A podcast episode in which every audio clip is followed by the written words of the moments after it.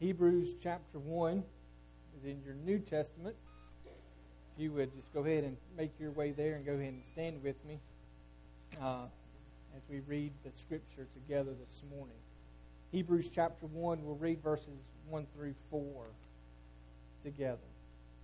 If you don't have a copy of God's Word, I think the words will be on the screen for you this morning. Hebrews chapter 1, you will find these uh, similar words long ago, and many times and in many ways, God spoke to our fathers by the prophets. But in these last days, He has spoken to us by His Son.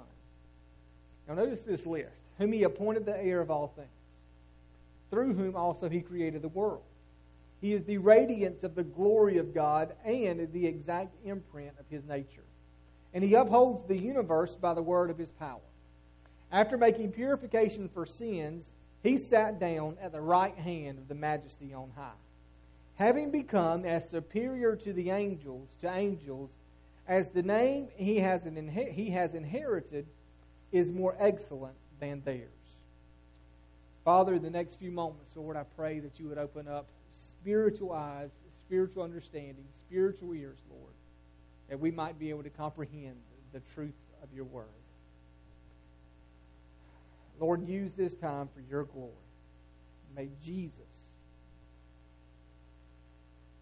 the one who roared like a lion, the one who bled as a lamb, who is our Redeemer, who uh, paid for our sins, may he be exalted in our time together this morning. And it's in his name I pray. Amen. Now you guys go ahead and be seated. Today, um, I'm starting a new series in the book of Hebrews. Let me encourage you if you have been lax in your Bible study, if you haven't been reading your Bible every day, uh, this would be a good time for you to get back involved in that. You can begin reading the book of Hebrews. Um, I don't know; it won't be exactly chapter a chapter each week, um, but it would be a good book for you to uh, begin to study. Now, let me say this about the book of Hebrews: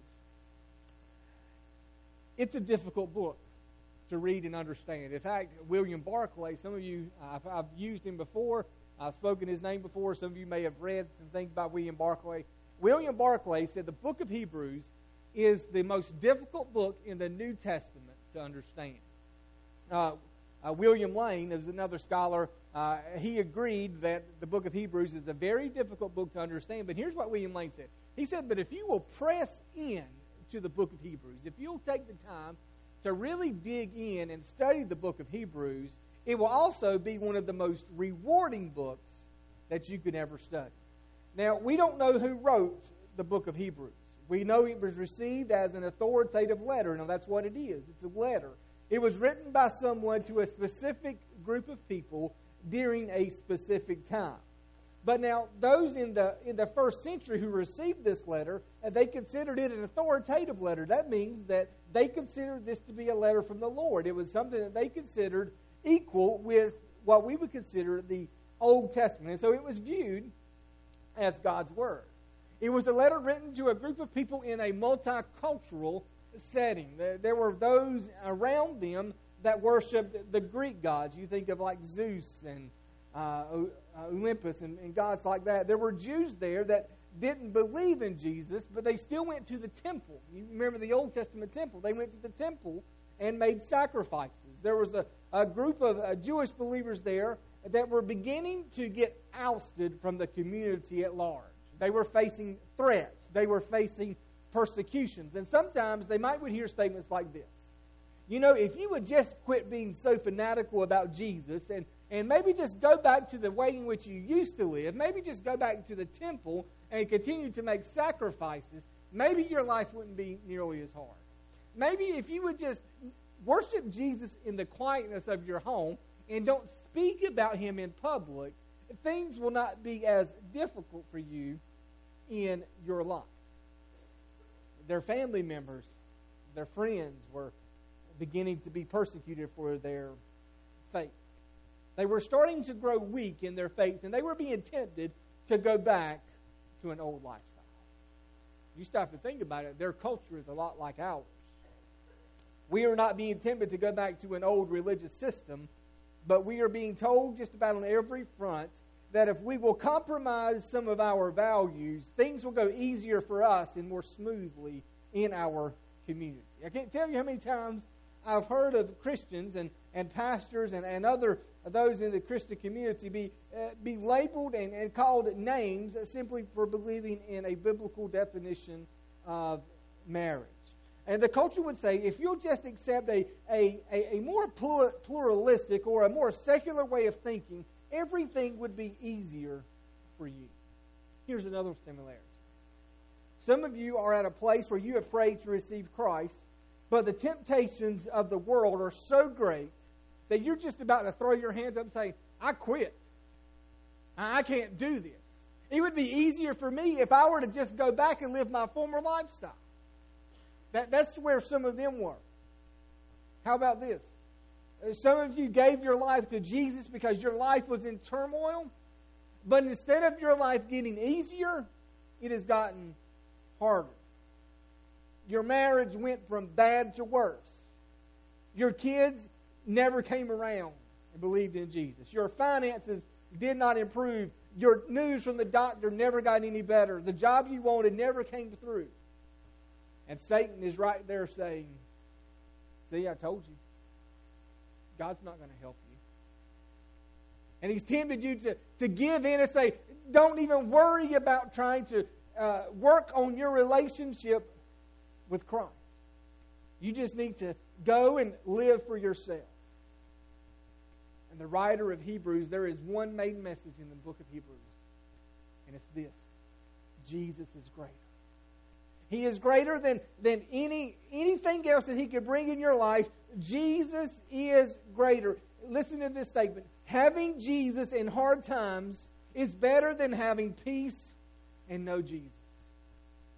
And in the next several weeks, we're just going to have the privilege of unpacking the greatness of our Savior. Now, here's what I want to ask you this morning. And it's, it's the question that you, you really need to ask yourself about your salvation. Is Jesus really enough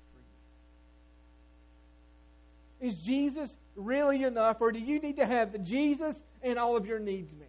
Do you, is Jesus enough, or do you need to have Jesus and ABC for your life to really be complete? Is Jesus really enough? And so let's talk about the greatness of who Jesus is.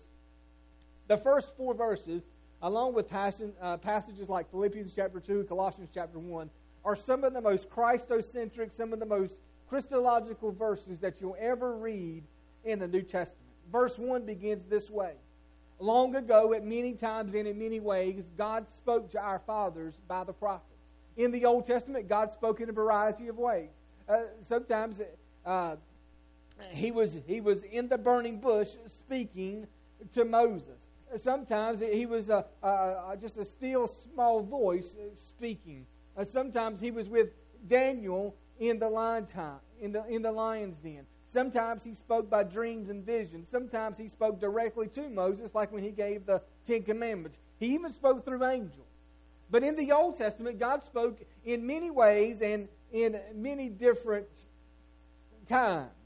But in these last days, what he says is he has not spoken through angels, he has not spoken through the prophets, he has spoken to us by his son. Now, the phrase the last days there, it speaks really to the time in which we live. J.D. Greear says that you could, you could really uh, break history down into the, the three different segment, segments. You have the, the creation and the fall. And then you have a period where uh, Israel in the Old Testament. Then everything from from Jesus forward is the period in which we're speaking. It's the it's the time of of Jesus. Jesus is the final revelation of God. That's why we don't need another prophet like Muhammad or Joseph Smith to give us new revelation. Jesus is the final revelation. It's through His Son. He has spoken to us through His Son. You see, the apostles, uh, the apostles, think about this. The apostles wrote after the death of Jesus, but they were not writing new things in the sense of bringing new revelation as much as they were clarifying who Jesus was and what He did. That's a big difference, okay? And so beginning in, uh, let me get my verse straight. I think it's verse 2. He spoke to us uh, by his Son. He gives us a list to speak about the greatness of who Jesus is. And so we'll work through this very quickly. Six things here the author gives you. First of all, he is great because he is the heir of all things. And think about what an heir is. He is someone who is entitled to everything in the estate. And so the father would look at the son. Hey, everything that has been created, everything that you see, all of these people, they are for you. This kingdom I have made for you. He didn't make it for the prophets. He didn't make it for the angels. He didn't make it for Moses. He didn't make it for David. He made this for his son. Any of you ever worked somewhere and you worked maybe like, like at a private business and there was a child of the owner there that maybe was your same age and you worked with him? That child may have done the same duties and jobs that you did, but that child had a different relationship with the person who owned the business uh, that child, he was the heir. He was the one who everything that you had been doing, it was going to fall into his lap at some point. And Jesus and God says, the Father says, everything I have I've made for my son. He's the heir of all things. He is the one who created the world. The thing about the world which we live, it's absolutely amazing. Jesus, the Bible says, Genesis, I mean, John chapter 1, that Jesus created it all. There was nothing that was made that he did not make. Scientists tell us this there are so many billions of, of minute details that have to happen simultaneously at the same time for life to exist on planet Earth that it's mind boggling to the imagination. It's, it's, it's even dumbfounding that that would happen. Consider the greatness of the sun. The sun is so large you could fit 1.2 million Earths inside the sun and still have room to fit 4 billion moons in the sun. And the sun is not even nearly as big as other stars that are out there. Uh, the star Betelgeuse is out there. It's 880 quadrillion miles from us. That's 880 with 15 zeros. It has the diameter of 250 miles, and so it's 250 miles long. That's greater than the Earth's, Earth's orbit, and that's the 10th largest star out there. And so John 1 asserts nothing was made that was not made by him. Now, interestingly, now, now catch this. There are two words in the Greek language that speak uh, of, of like creating earth, creating things. One is the, uh, of the earth, of the world. One is the word cosmos. Cosmos. You think of our cosmos, our cosmos. You think of that. You can, you can relate that. It's, it's the physical uh, matter in which makes up this earth. But the word that is used here is not the word uh, cosmos. It's another word in the Greek language that refers to the ages some of this, you need to hear this. Jesus didn't just create the earth, He created the ages. He created what happened yesterday, He created what's happened today, and some of you need to hear this. He created what's going to happen tomorrow because what you're going through today is not the end of the story. There is another age that is still to come. He created the world, He created the ages. He knows what the future holds. He's the radiance of the glory of God. Think about the sun. Any of you ever looked at the sun and you almost got blinded? I think every one of us has done that at some point, right? He's the radiance of the glory of God. When you look at the sun, you see you see radiance, and Jesus is much greater than that. He asserted in John that he is he is the light of the world. The book of Revelation says that in the age to come, there will be no more need for a sun because the radiance of Jesus will be there, and he will be the light of that age. He is the light of God that can transform our dark hearts, take us from being dead in our trespasses, and make us into children of God. Number four, He is the exact imprint of His nature. How many of y'all have ever done this? This is another one of those things I think every one of us have done at some point in time. Many of you ever taken a quarter and chip and maybe put the piece of paper over top of it and you take your pencil and rub over the top of it and then you remove that quarter and what you got? It's the exact imprint of that quarter, right? Anybody else ever done that? Am I the only foolish little child who's ever done that? Okay. What are you saying? If you were to say, what does God look like? What does God act like? Everything that God is, the character of God, is revealed to us in Jesus. When you say, well, well, He's the exact imprint of His nature, that's what He's saying. Everything that God is is displayed, the characteristics is displayed in Jesus Christ. Everything that God is Jesus was. This is a good one. He upholds the universe by the word of his power. Our entire universe is upheld by the word of his power. Our solar system, the planets that revolve around the sun, is one of, scientists say, one of 100 billion in the Milky Way galaxy. Okay? So we have a solar system. And scientists say there, it's, it's one of billions in the Milky Way galaxy. And astronomers say that there are 50 billion galaxies in the universe. Jesus created all of that, and He upholds it all by the word of His power. Now, I'm getting ready to say some things that are, well, I've already said some things that are over my pay grade. I have to research it from other places. In fact, I called Rusty Gall about this this week. Everything that we have, everything that we are, our resident scholar and Rusty Gall, everything that we have, the matter that we have, it's made up of atoms. Okay? Now, all the matter that is out there, it's, it's made up of, of atoms. You think uh, protons, neutrons, electrons. Think about atoms. In some way, all those atoms are held together. You know what would happen? And I verified this with, with Rusty. You know what would happen if all those atoms just suddenly came apart? Complete destruction. I mean, the world would just cease to exist. You want to know how Jesus, when, when Revelation, we looked at it a couple of weeks ago, how Jesus can just speak and everybody can be destroyed? He upholds every he holds everything together by the word of his power. And If at any time he says atoms come apart, everybody dies. nuclear wars, that, that's what it is. And you split the uranium and, and those atoms come apart and it, it creates so much energy that there's just big explosions. He upholds the universe by the word of his power. He's the one who keeps everything going. Think about think about this.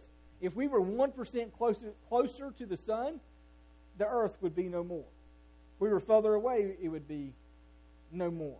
You know what? Hey, I built Joshua a man cave behind the house that he never goes in, by the way. And I was excited that it, that it actually still stands. You know, for me, I mean, this was a big deal. Some of you have built like back decks and you've, you've made things with your own power. How do you compare to what Jesus has created? You pale in comparison to what he has created, and he upholds it all by the word of his power. Number six, he made purification for our sins, and he sat down. You see, the prophets were those who told you what you needed to know in order to be right with God. Jesus did something completely different. He told you what you needed to do, but he also did something that made it all possible. The prophets could only write about what Jesus would do.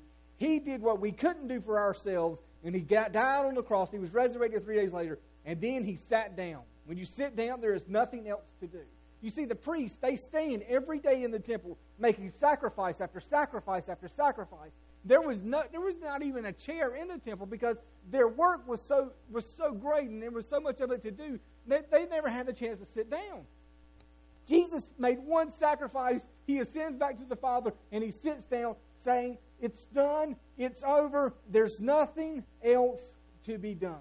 It ended the sacrificial system. There is never any other need for another animal to die as a sacrifice for our sins because the perfect one has been sacrificed for us.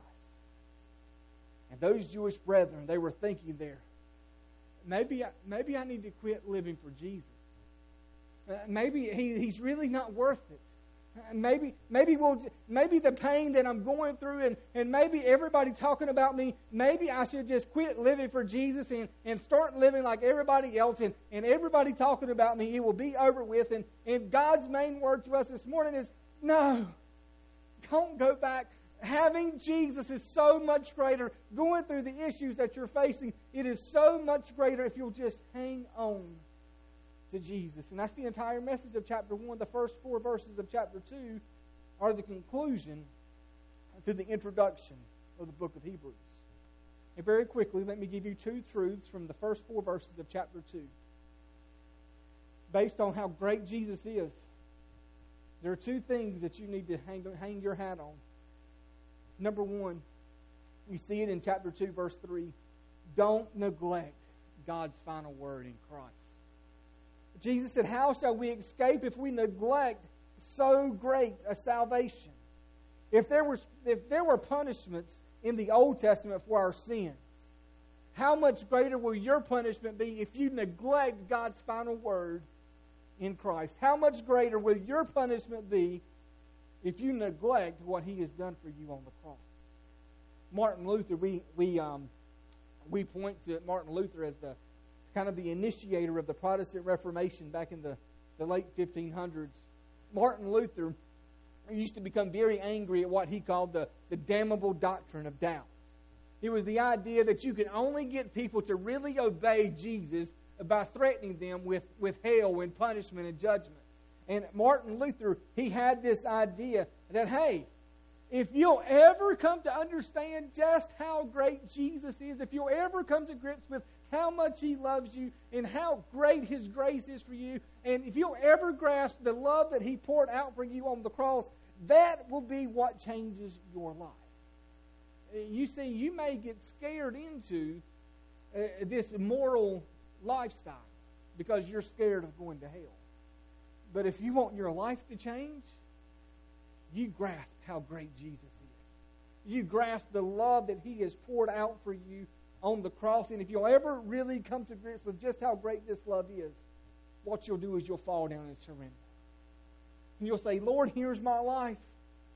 Take me and use me for your glory.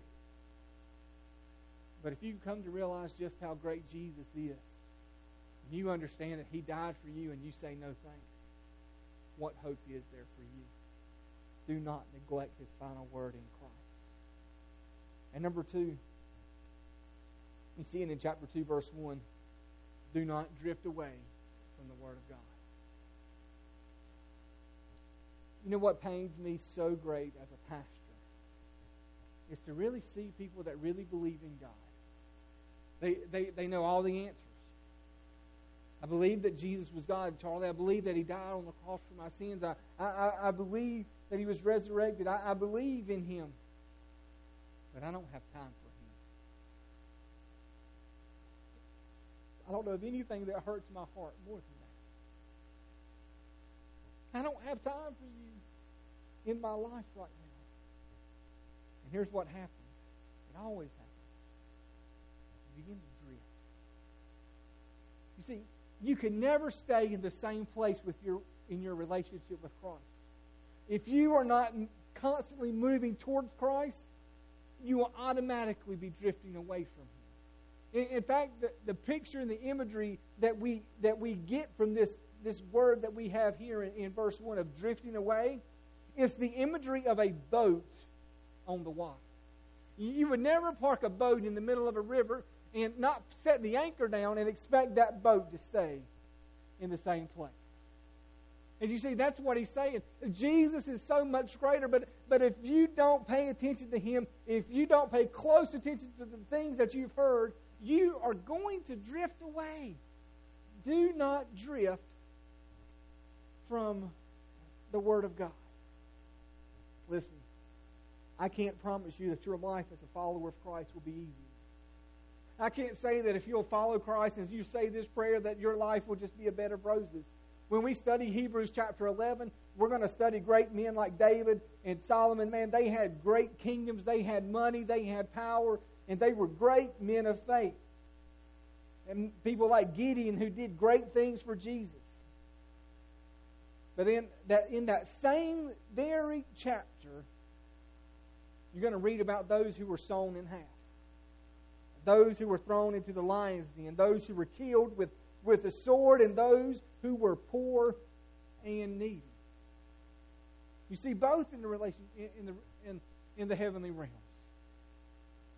And that's why I pose the question to you this morning.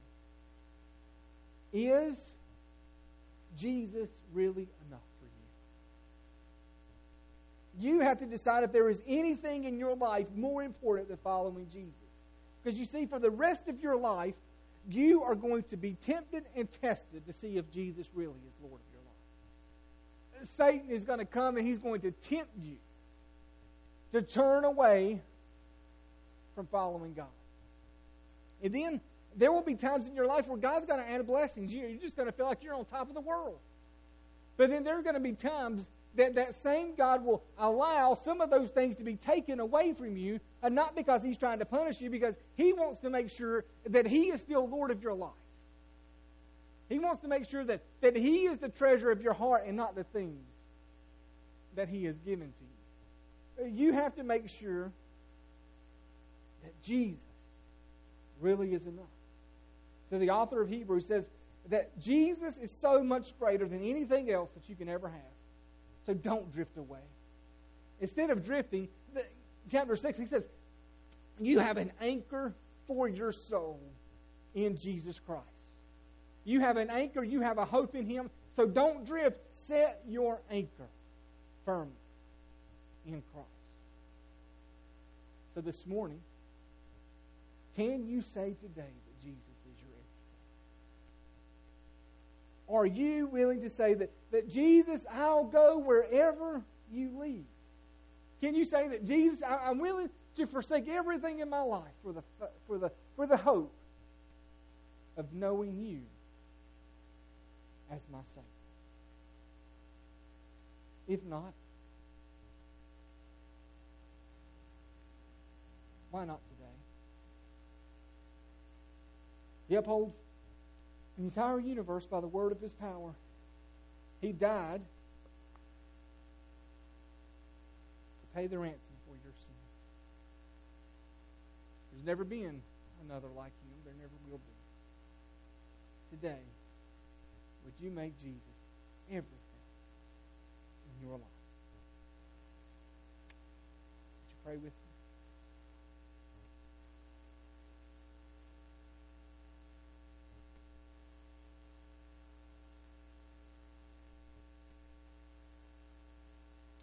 Oh, Father. Thank you, thank you, for sending Jesus to be our Savior.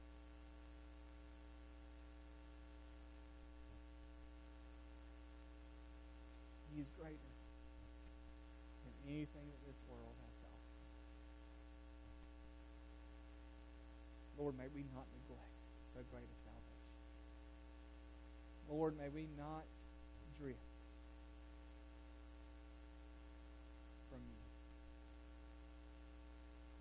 Father, I trust that you're speaking to people in this room this morning. Lord, I plead that lives will be transformed because of your word. Father, thank you for this time. And it's in Jesus' name we pray. Amen. The invitation is very simple this morning. Two things. First of all, have you neglected so great a salvation that Christ has offered you? If that's you, you say, man, I've just never trusted in Christ. Uh, I've neglected. I, I, believe in Him. I know what He's done for me, but I've just neglected Him. Today, would you come? Say, Pastor, today I'm, I'm tired of running. I'm, I'm tired of putting it off. Today I want to give my life to Jesus. and secondly, for those of you who have asked Jesus to be your Savior, are you drifting? Are you drifting away? Are you not? Are you really pursuing Him, or are you just kind of going through the motions? That's you, would you just get on your face before the Lord and, and just cry out in repentance, Father, forgive me for drifting. Set my feet back on the solid rock of Christ. Those two things As we stand. We sing hymn number page page 450. We stand and you sing and you come as the Lord leads.